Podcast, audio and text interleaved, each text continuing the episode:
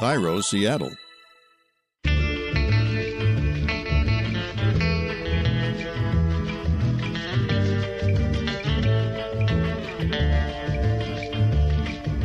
I'm Rachel Belle, and this is Your Last Meal, a show about famous people and the stories behind the foods they love most. Today on the program, Francois Clemmons. Would you mind singing There Are Many Ways to Say I Love You? Lord have mercy. I love those. There are many ways. There are many ways to say I love you. There are many ways to say I care about you. Francois Clemmons is most famous for playing Officer Clemmons on Mr. Rogers' Neighborhood, which he did for 25 years. One of the most famous images of Francois and Mr. Rogers is the two of them sitting on the set with their feet in a little plastic baby pool. And at the time, that was huge to have a white man and a black man with their feet in the same pool. And Mr. Rogers helped him dry his feet when he got out of the pool. Francois is also an opera singer. He won a Grammy for a recording of Porgy and Bess and was director of the Martin Luther King Spiritual Choir at Middlebury College until his retirement. He just released a new book called Officer Clemmons, a memoir. Many words to say I love you. Oh, it's so beautiful to hear you sing. Thank you. Oh, you're very welcome, my dear. You're very welcome. I love that song, but um, I sang it too much. yeah, I bet. I bet. Also on today's show, the soul food scholar, Adrian Miller. He shares the history of beloved African American soul foods like okra and chitlins. And we talk about how race factors into how you make your cornbread. Some like it sweet, others say it should never have sugar. So yeah, that's one of the hottest debates slash arguments in kind of soul food and southern food. And actually, I believe it's one of the dividing lines. Cornbread is such a big debate that I called in a second expert, North Carolina based food writer Kathleen Purvis, who won awards for her article about race and cornbread in the Charlotte Observer. so many of the white Southerners I knew were so damn defensive about it. But first, my conversation with Francois Clemmons. Francois Clemmons is currently quarantining in his home in Vermont. Hello. Hello, how are you? I am good. How are you?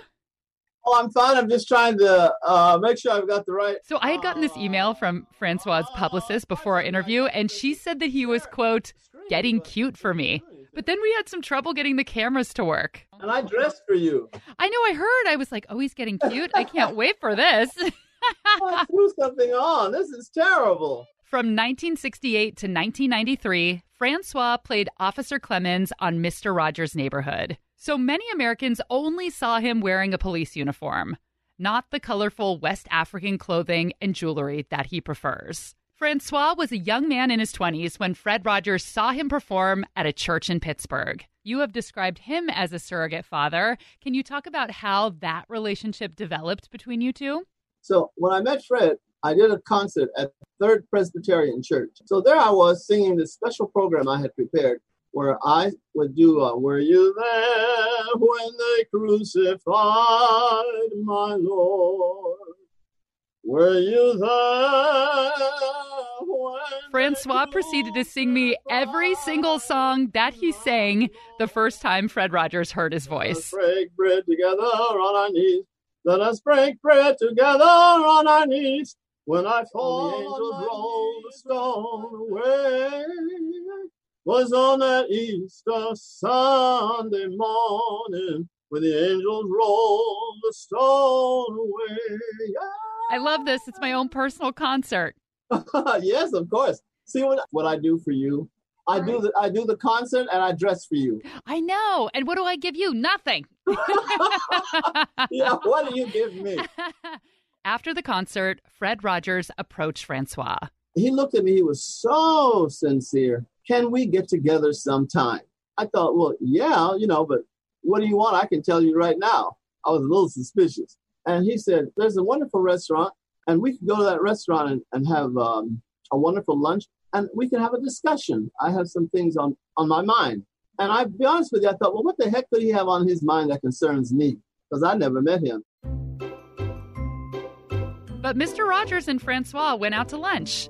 There's something remarkable about the force field, is what I'm calling it, around this man. He had a presence that you couldn't quite describe. You knew something unique was, was on your path. And were you going to experience it or were you going to try to get away from it? And I was I was too curious to get away from it. So I sat and we talked. There was something so warm and so accepting about this man. I began to accept him so totally. I gave up all of my defenses and I surrendered to this friendship. After lunch, Mr. Rogers took him to the television station where he produced his show. He reached into a, a brown suitcase and he took out King Friday's puppet and put it on his hand and he began to talk to me. Hello there, Francois. How are you? Welcome to our neighborhood. it was that kind of thing. And then he'd do Queen Sarah. We're very glad to have you in the neighborhood. You have a beautiful voice, and I love to hear you sing. So he was doing all that stuff, and I thought, what the blankety is this? you know, he caught me totally off guard because I grew up in the ghetto. In the ghetto, black men, Spanish, Italian, whoever lives there, they play dice, you know, they gamble, drink, they curse, sometimes they fight, and they beat their wives. They're not always pleasant, the things that they do. But the things they do are what we would call masculine. And I was not ready for my this new man that I met to um, start acting like the children. I thought, well, this is not very manly. I became very suspicious about those puppets. I told him about that later, and he laughed. He thought it was very funny because he had had lots of puppets as a kid, and he saw no reason that he couldn't keep them to, to do them on his special television program. I think he felt very natural about that. As they continued to spend time together and get closer and closer, Francois trusted Fred completely. Francois is gay and he came out to Mr. Rogers, but remained mostly closeted to the world. It was the late 1960s, and Fred didn't think a gay character would work on his show. But Francois says he understood, and Fred Rogers became a true father figure to Francois. His own dad was abusive during his childhood, so Fred Rogers was the father he never had. And he was the first man who told you that he loved you, right? Oh, yes. Yes.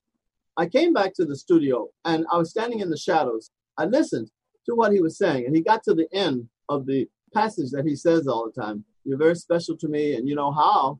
Just by being you, and I love you just the way you are. Well, my dear, I was standing there, and I swear to God, he was looking right in my eyes, into my soul. I thought, well, no, Francois, you're so egotistical. You think he's talking to you. And I walked off the stage to the point where he was coming off. And we stopped in front of each other. And I said, Fred, were you talking to me? And he said, Yes, I've been talking to you for two years, but you heard me today. Hmm. Well, my dear, I, I became a, a, wet Kleenex. I was, I dissolved in his arms. I was so shocked and so happy. And I thought, my God, this man loves me. I must be somebody. I had never, ever experienced such pure, pure, unadulterated love. Finally, my prayers have been answered that somebody loved Francois. Oh, it was the most wonderful experience in, in my life. I've not had anything quite like it. At some point, Mr. Rogers offered Francois a role on his PBS show, Mr. Rogers' Neighborhood. He asked him to play a police officer a helper to children. And your initial reaction was, why would I ever play a police officer as a black man? Can you tell that story? All of us kids in the black ghetto there in Youngstown, we knew don't mess with the cops because they will kill you. And my uncles and my aunts and uh, my mother gave me this speech on how to stay alive. Don't look him in the eye. Don't say anything. Don't initiate anything.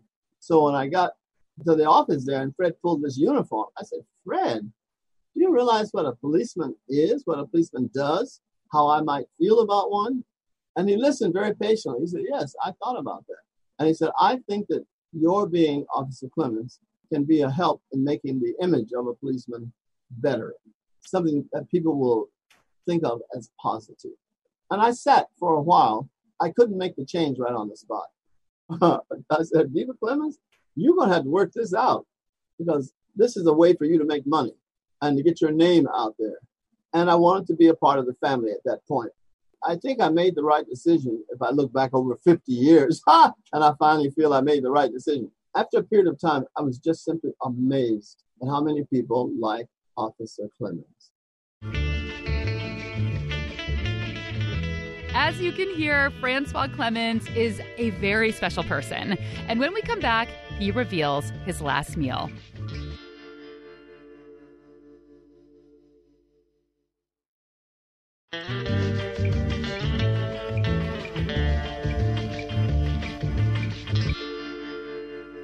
What would your last meal be? Had you asked me that three years ago before, I would have probably said a steak or some uh, short ribs, you know, and some potatoes and with lots of onions. I'm a borderline vegetarian now, and I, I call myself a chickatarian because uh, I do eat chicken, I do eat duck, and I like some strange foods, you know, like okra. I love fried okra, boiled okra. Uh, when I'm a lot, I love greens, collard greens, turnip greens, mustard greens, you name it. So I think the last meal would have to be cornbread, a chicken leg. I love chicken legs as opposed to the white meat. I like dark meat. And then I would probably have some sweet potatoes on the side and some, uh, well, if, I, if there's enough room on the plate, some rice. Okra would be my salad and my green. Am I allowed to say dessert? Of course. My favorite dessert is coconut cake, a white coconut cake on top of yellow layers, three three layers of uh, cake, and lavishly put the frosting on the top of the, of the cake with ice cream vanilla ice cream. Oh my God. That would be the greatest meal in the whole world. I've actually had it a couple of times. For his last meal, Francois wants cornbread, a chicken leg, sweet potatoes, okra, rice if there's room on the plate, and a three layer coconut cake with vanilla ice cream. He has lived in the Northeast for decades, but he was born in Birmingham, Alabama. I never changed my taste for Southern cooking. And my mother, she was a damn good cook. And she taught all of us five kids to cook. I remember being in the kitchen with her and her talking about what it was that you do with spices and what you do to make gravy, how to cook a turkey. My Lord, I knew how to do all that stuff when I went away to Oberlin. Those uh, guys at Oberlin couldn't boil water. I taught so many, so many of them how to make coffee and tea and simple stuff, but they didn't know how. And there were certain foods that they didn't want to touch, like they didn't like chitlins. Do you know what chitlins are? You know, I don't know exactly what they are. What what part of the pig are oh, well, they? They're the hog guts. They're the part that stores the refuge. That's a nice way of putting you know, it. yes. And people, when I when I mentioned it to them up here, especially, oh no, how can you eat that? But you know, the um the health food store here in Middlebury ordered me some, and I went right on over there and got my tub, as they call it, a tub of chitlins, so you got some hippie chitlins? Yes, I got them up here. And I came home and I, I did have to wash them and clean them. Sometimes you have to wash them in, in some kind of mild dishwashing liquid. Chitlins are pig intestines. And when I researched the dish online, multiple websites and articles said that the dish dates back to American slavery, when white slave owners would eat the best parts of the pig and give the slaves the guts to eat. But it turns out that's not exactly true. I spoke with Adrian Miller, who calls himself the soul food scholar. Adrian won a James Beard Award for his book, Soul Food The Surprising Story of an American Cuisine, One Plate at a Time. Let's start with chitlins, which I now know how to spell properly. there, seriously, there are there's several spellings, so don't feel bad. It reminds me of yarmulke. People are like, "What is this your mulkey?" And it's the same with this. What is this chitterlings? Before you cook them, it is crucial to clean the intestines very, very well. Yeah, so the biggest thing is cleaning them. You have to do a very uh, methodical cleaning process. Depending on how many chitlins you have, that can take a long time. So you got to make sure you remove the fat, a lot of the extra stuff. We don't have to go into detail and uh, make sure that you wash it thoroughly. And then after you do that, there's really two ways that people make them. The most common way to make them is to stew them, typically with some spices and onion. Some people put in a raw potato to soak up the extra grease. After you stew them, that's when people usually eat them, or you can take the stewed chitlin and then dip it in batter and fry it. How do you like them? I like them stewed. I, have had them fried, and, and, when they're fried, it's one of those things where it tastes like the batter. And so it doesn't really have a taste. I mean, chitlins have a very distinctive smell, but you know, the taste is pretty bland. That's why typically people will season either the fried or the stewed ones with hot sauce. And also, a typical accompaniment is uh, some kind of coleslaw. A lot of people do coleslaw and bread or some kind of cornbread. That that's the typical kind of pairing with chitlins. Francois says that he'll even use some mild dish soap. Is that pretty common to use soap when you're cleaning them? I have never heard that one. Really? I've never heard yeah, that one. That's interesting. I'll have to put that one out there. So, what is the history of chitlins? Chitlins is a dish that comes to us from Western Europe. So, the dish really comes from this tradition called hog killing. And in the South, people would bring their hogs, they would all get killed in the same place and processed. And as part of the processing, the intestines were this, you know, ephemeral dish that would only last a certain amount of time. So people would uh, cook those and immediately feast on them. So a lot of the internal organs were treated that way, while the meat, like the hams, the shoulder, and other parts, would be smoked for later use. So chitlins came to be known for um, as a special occasion food uh, tied to hog killings everything I read online, and maybe it's not true, and that's why I'm glad I'm talking to you. Everything I read said that it came from the time of slavery where the slave owners would give them the guts and the parts that they didn't want to eat. I mean, um, there's a little bit of truth to that, but um, by no means was it limited to African Americans. There are plenty of whites who ate chitlins. In fact, if you look at uh, oral histories from enslaved people, they mention the fact that the slaveholders would often demand chitlins and there's at least one anecdote from a, a oral history where an enslaved person was beaten because they didn't make the uh, chitlins to the uh, slaveholder's satisfaction. It's more of a delicacy than something that they were forced to eat then. Exactly. Now, the other thing that complicates the story that you heard is that um, if you go back to West Africa, there is also intestinal eating. In fact, a lot of cultures around the world eat internal organs and the intestines. And the belief there is that it contains the life force of that animal. So there's kind of a religious connotation to it. There's an African angle to this as well. So the the whole narrative that hey, this is the le- the master's leftovers, they're garbage, and they forced it on African Americans. It's a much more nuanced story than that. You know, the problem with all, a lot of this is that it was just not well documented.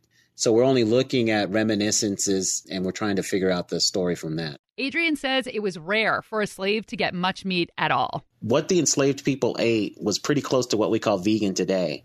So, mostly during the week, they got um, vegetables that were stewed, cornmeal to make cornbread, and they had buttermilk. Breakfast was being awakened right before dawn, being fed out of a trough with usually buttermilk and crumbled cornbread mixed up. You had to eat with your hands because utensils were a possible weapon. Uh, then you went to do your work out in the field. You came back. That same trough was now cleaned out and filled with seasonal vegetables that were usually boiled. Um, there may be some meat in there to season the vegetables, but you know that was a luxury. That wasn't a necessity. Uh, and you had water, and then supper was a late night meal after all the work was done. You just had leftovers from that midday meal. And so it was really only on the weekends that people got fried food, cakes, biscuits, all you know, a lot of the stuff that we think of for Southern food and soul food barbecue, fried fish, fried chicken. All that stuff was weekend and celebration food. Another part of Francois' last meal is okra. You said you love okra, and okra is notoriously slimy, which is why a lot of people yeah. don't like it. Do you have a do you have a trick for getting the slime out, or you like the slime? First of all, I like the slime. Just tell the truth, Francois. Secondly, fry them in garlic butter or some kind of uh, olive oil, Italian breadcrumbs and you don't have to cook them very long. I like them al dente. Adrian says okra is one of the foods brought over from West Africa with the slave trade. You know, a short list of things that come from Africa that we know are native to West Africa are things like uh, watermelon, okra, black eyed peas, hibiscus is native to West Africa. So a lot of the hibiscus drinks come from West Africa. All of these things come to the Americas to provision plantations because in many cases the enslaved were allowed to grow their own food on plantations. And um, you know, you have to just remember the enslaved were not thought of as human beings; they were thought of as commodities. And so uh, slaveholders were just doing enough to keep people alive so they could make a profit off of them. And what they found out is that when they served the enslaved rotten European food, the mortality rates got so high that they were losing. It was a losing proposition.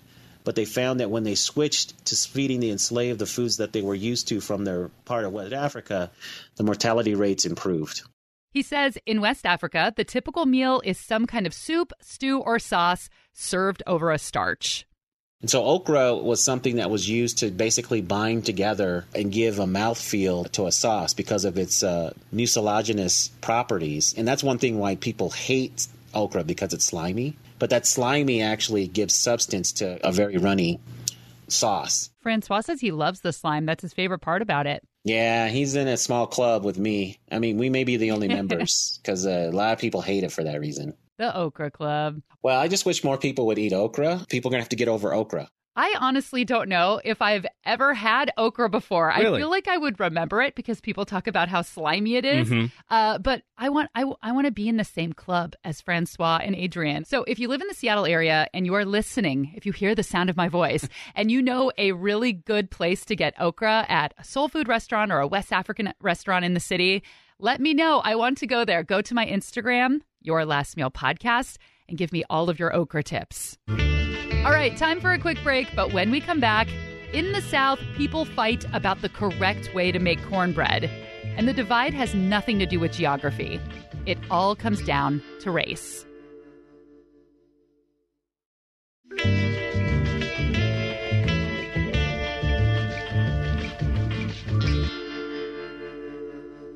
One of the components of Francois' last meal is cornbread. I'm curious about the way that you like your cornbread because I know that there is a debate in the South whether it should be sweet or unsweetened. I have to confess that I'll eat it almost any way you make it. Set it in front of me, I'll eat it. But the way I generally think about it is not sweet, it's plain. So I like that. The other thing is, since I've been here in Vermont, I have started cooking with blueberries. They love blueberries up here. And the first time I made some cornbread, I dumped in, oh, a lot of blueberries. So when I cut it up and pass it out, they loved it. Oh, Lord have mercy. Cornbread is a staple of Southern cooking, and people take their cornbread very seriously. But it's also the subject of a great debate. Some people add sugar to the batter, others don't sweeten it at all. And the way you make your cornbread usually has to do with your race. It is so very divided and so strangely different between the two demographics. That's veteran Southern food writer Kathleen Purvis. I live in Charlotte, North Carolina, or as we mm. say here, North Carolina. You might remember Kathleen from our Iron and Wine episode, where she talked about another important, much debated Southern food tomato, mayonnaise, and white bread sandwiches. So in 2016, Kathleen wrote a piece for the Charlotte Observer titled, Why Does Sugar and Cornbread Divide Races in the South? Writing about food in the South means writing about the culture. Food here is a cultural act. And so I wanted to look at why we had come up with these two very diverse ways of making it that were very focused on two different racial demographics. There's a tendency that people who are Black tend to make a sweeter, cakier version of cornbread. People who are white in the South tend to absolutely resist the idea of sugar in cornbread. Their cornbread tends to be much coarser um, and definitely less sweet. Every time an article about cornbread surfaced, people would argue in the comments section. White people often saying that they would never, ever, ever in a million years put sugar in their cornbread. Even if they don't mean to be racist, do you think that there is Yes. a racial line, a divide there? Yes, I do. I do think there is a a hell no, we won't go kind of behind it. And I had put something up on Facebook, and my Facebook comments just went bonkers. And it was almost all white people, who, of course, those were the people who were following me at the time.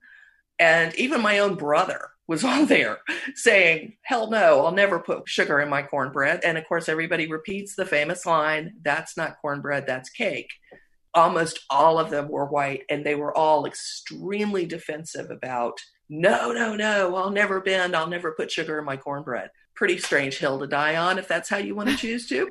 right? I mean, you know, the one of the phrases I love the most is "Don't yuck my yum," and uh, yeah, you know, exactly. As fun as it is to debate in a fun way the things that you love, and this is how I make it. It's obnoxious sometimes too when people are just like, this is the right way, this is the wrong way. Obviously, there is not one way to eat. And, you know, when there's two ways and one is black and one is white, literally, it does come mm-hmm. across a little bit racist to say that the other is wrong. Exactly. Who are you to say that somebody else's family did it wrong? One of my rules as a food editor for a long time was I never disagree with anyone's grandmother. If you call me and tell me your grandma did it that way, well, wholly onto her and may her days in grace because people get really, really defensive. Why do some eat sweet cornbread and others do not? Here's what Kathleen and Adrian taught me. Before about 1900, people in the US tended to mill their own cornmeal. Things weren't industrialized, corn wasn't genetically modified, and you couldn't buy a box of instant cornmeal like you would get Jiffy today. So you'd have a small family farm, you would grow your own corn, and then you would take it to a local mill to have it ground. Back then, the white corn was very sweet. Sweet enough that it wasn't necessary to add sugar to the cornbread. And then as corn became industrialized, they started picking the corn earlier. They started removing the germ from it so it wouldn't go rancid, it would keep longer. And it made a much more industrial version of cornmeal, yellow cornmeal, that didn't have much sugar in it. Instead of work with it, you had to add a little flour and you had to add a little sugar to make it better. And that's where the cornbread mixes came from. And a lot of people who struggled with poverty would be buying that cheaper yellow cornmeal and then adding things to it to make it work better in cornbread. And so that's apparently where it shifted at the beginning of the 20th century was the rise in industrial corn. She finds it interesting that Francois, who is an African American man, grew up with and prefers an unsweetened cornbread. But that probably means that his family stuck with an old original recipe from before 1900 since everyone used to eat it unsweetened. And so I got all these emails from people saying, you know, my family's black and we eat our cornbread without sugar in it. Or the opposite, of course, my family's white and we make sweet cornbread. We use Jiffy cornbread mix. Well, of course you do now.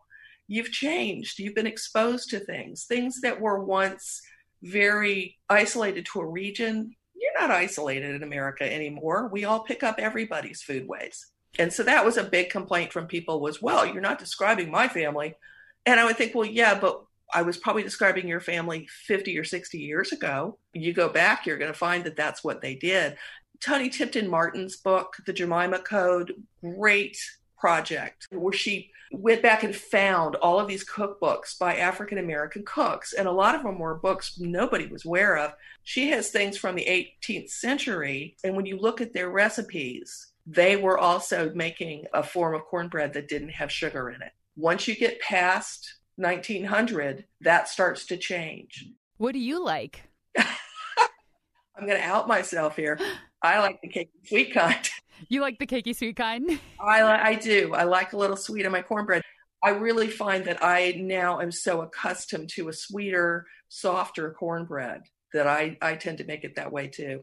Speaking of sweets, the last thing on Francois's last meal list is a three layer coconut cake. All you need is Betty, Betty Crocker, child. and uh, I'm telling you, uh, although I do know how to cook a cake from scratch, it's so simple. Nobody wants to spend a lot of time in that hot kitchen. And that was Francois Clemmons' last meal. Pick up his fantastic new book. It's called Officer Clemmons, a memoir. The dedication at the start of the book is to Joanne and Fred Rogers. And I love him so much. He gave me the relationship that I had with him, which in my mind still goes on, even though he's dead, he's not on this plane.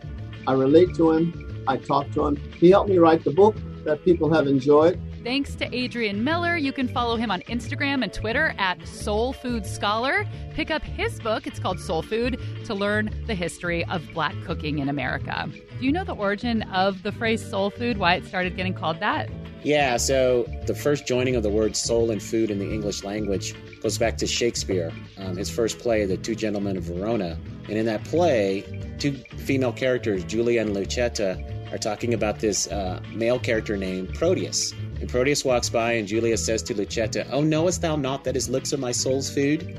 Pity the dearth that I've pined in by longing for that food so long a time. So we can take a couple things away from that. One, even in the late or you know the early 17th century, wasn't unusual for two girlfriends to get together and describe the guy as yummy. That's one takeaway. But for the next 400 years, soul food is used to express religious connotations. So, listening to a sermon, studying scripture. So, fast forward to the 1940s, you've got a bunch of disgruntled jazz artists black jazz artists because they believe the white jazz artists are getting the most publicity, they're making the most money for this musical genre they felt they created. So what they did is they consciously took the music to a place where they thought white musicians could not mimic the sound, and that was the sound of the black church in the rural South. And that gospel tinged jazz that emerges in the late 1940s and 1950s started being described as soul and funky. Soul music, then soul sister, soul brother, soul food. Thanks to Kathleen Purvis. You can follow her on Instagram at Kathleen Purvis. Go back and listen to the Iron and Wine episode. It's perfect for this time of year because it's tomato season, which it was last year when I had her on the show. If you have never had a white bread, mayonnaise, tomato sandwich, and a garden tomato sandwich, your life is about to be changed forever. This episode was produced by Laura Scott and me, theme music by Prom Queen, and this is the last ever episode that Aaron Mason will be in the room for. It's true. You were my original producer from OG, the very baby. beginning. Yeah. And uh, you're moving on to greener pastures. I am. This is uh, one of my favorite things I've ever done. It was an absolute joy to work with you, to see how you work, to be a part of helping get this thing off the ground. I'm very proud of it. I'm uh, super impressed with what it's become. I just think you you do a great job, and the people who listen to this show know that and love you. And so, congratulations. Oh, thank you. And we got to go to the James Beard Awards I know together. one of my fave memories. This will always be our show, not Yeah. just my show. Aw. Make sure and follow the show on Instagram. It's Your Last Meal Podcast. We are on Spotify. You can follow us there. Leave a review. It's the nice thing to do. I'm Rachel Belle, and this is Your Last Meal.